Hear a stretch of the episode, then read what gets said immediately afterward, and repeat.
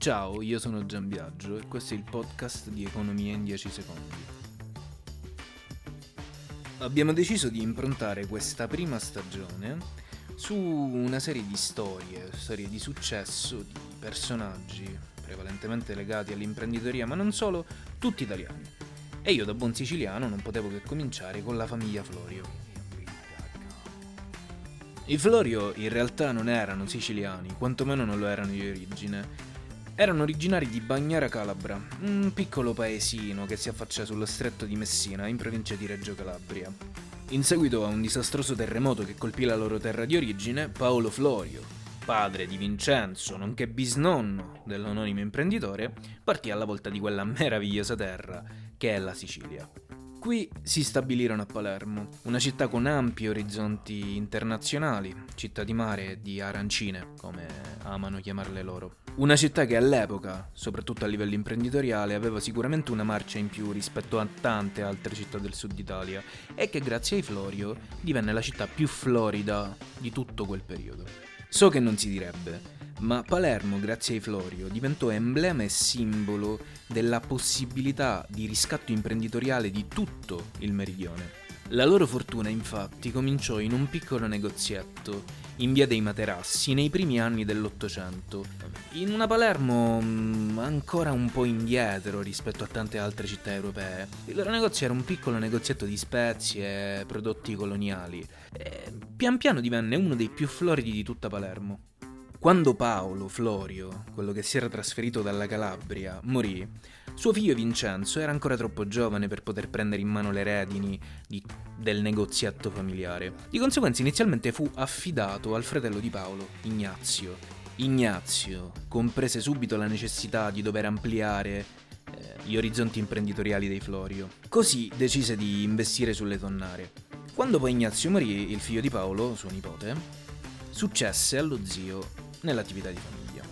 Vincenzo Florio si era formato fuori dalla Sicilia. In Sicilia abbiamo un detto che dice cunesci a rinesci. Chi esce dalla Sicilia riesce quando rientra. E questo detto è emblematico per Vincenzo Florio, che quando si trasferì a Palermo di nuovo e prese le redini dell'attività di famiglia, ehm, decise di intraprendere numerosissime iniziative industriali nel 1833 fondò i vini Marsala e poi il tabacco e il cotone siciliani.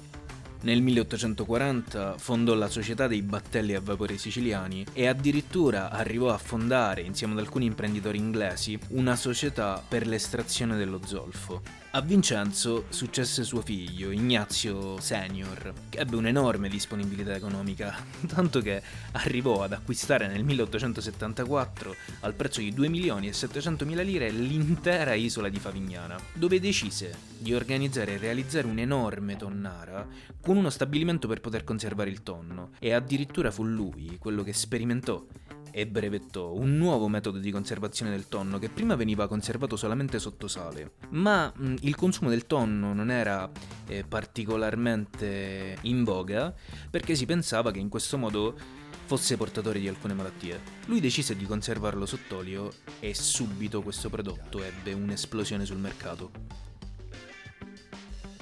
Il figlio di Ignazio, anche lui si chiamava Ignazio probabilmente per una serie di manie di protagonismo, veniva sempre affiancato da una donna, una donna che si dicesse fosse bellissima, una donna che si chiamava Donna Franca.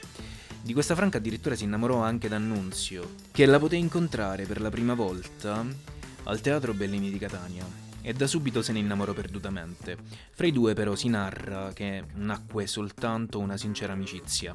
Come spesso succede però gli affari cominciarono ad andare male, alcuni concorrenti esteri e non solo, cominciarono a passare gli stessi prodotti a un prezzo più conveniente, ma con una qualità scadente. Una serie di drammi familiari e anche una serie di enormi debiti che Ignazio aveva contratto con le banche nel tempo fecero fallire malamente i Florio così da un momento all'altro. La storia di questa famiglia è e rimarrà per sempre indissolubilmente legata alla storia della Sicilia e di tutto il sud Italia. I Florio rappresentano la possibilità di riscatto imprenditoriale di un'intera area della nostra penisola. È vero, i tempi erano diversi, ed è anche vero che a oggi un paragone del genere può risultare assolutamente anacronistico. Ma la realtà dei fatti è che la famiglia Florio seppe sfruttare, in un determinato momento storico e in una determinata posizione geografica, ciò che aveva a disposizione, e fondò la propria ricchezza sulle proprie capacità imprenditoriali e su ciò che il territorio aveva messo loro a disposizione. E questo è il mio personale invito a tutta la mia generazione di essere risoluta. Se delle persone nella remota Sicilia, più di cent'anni fa, riuscirono a creare una realtà imprenditoriale di questa portata, noi oggi, con gli strumenti che abbiamo a disposizione, abbiamo la responsabilità di fare qualcosa in più.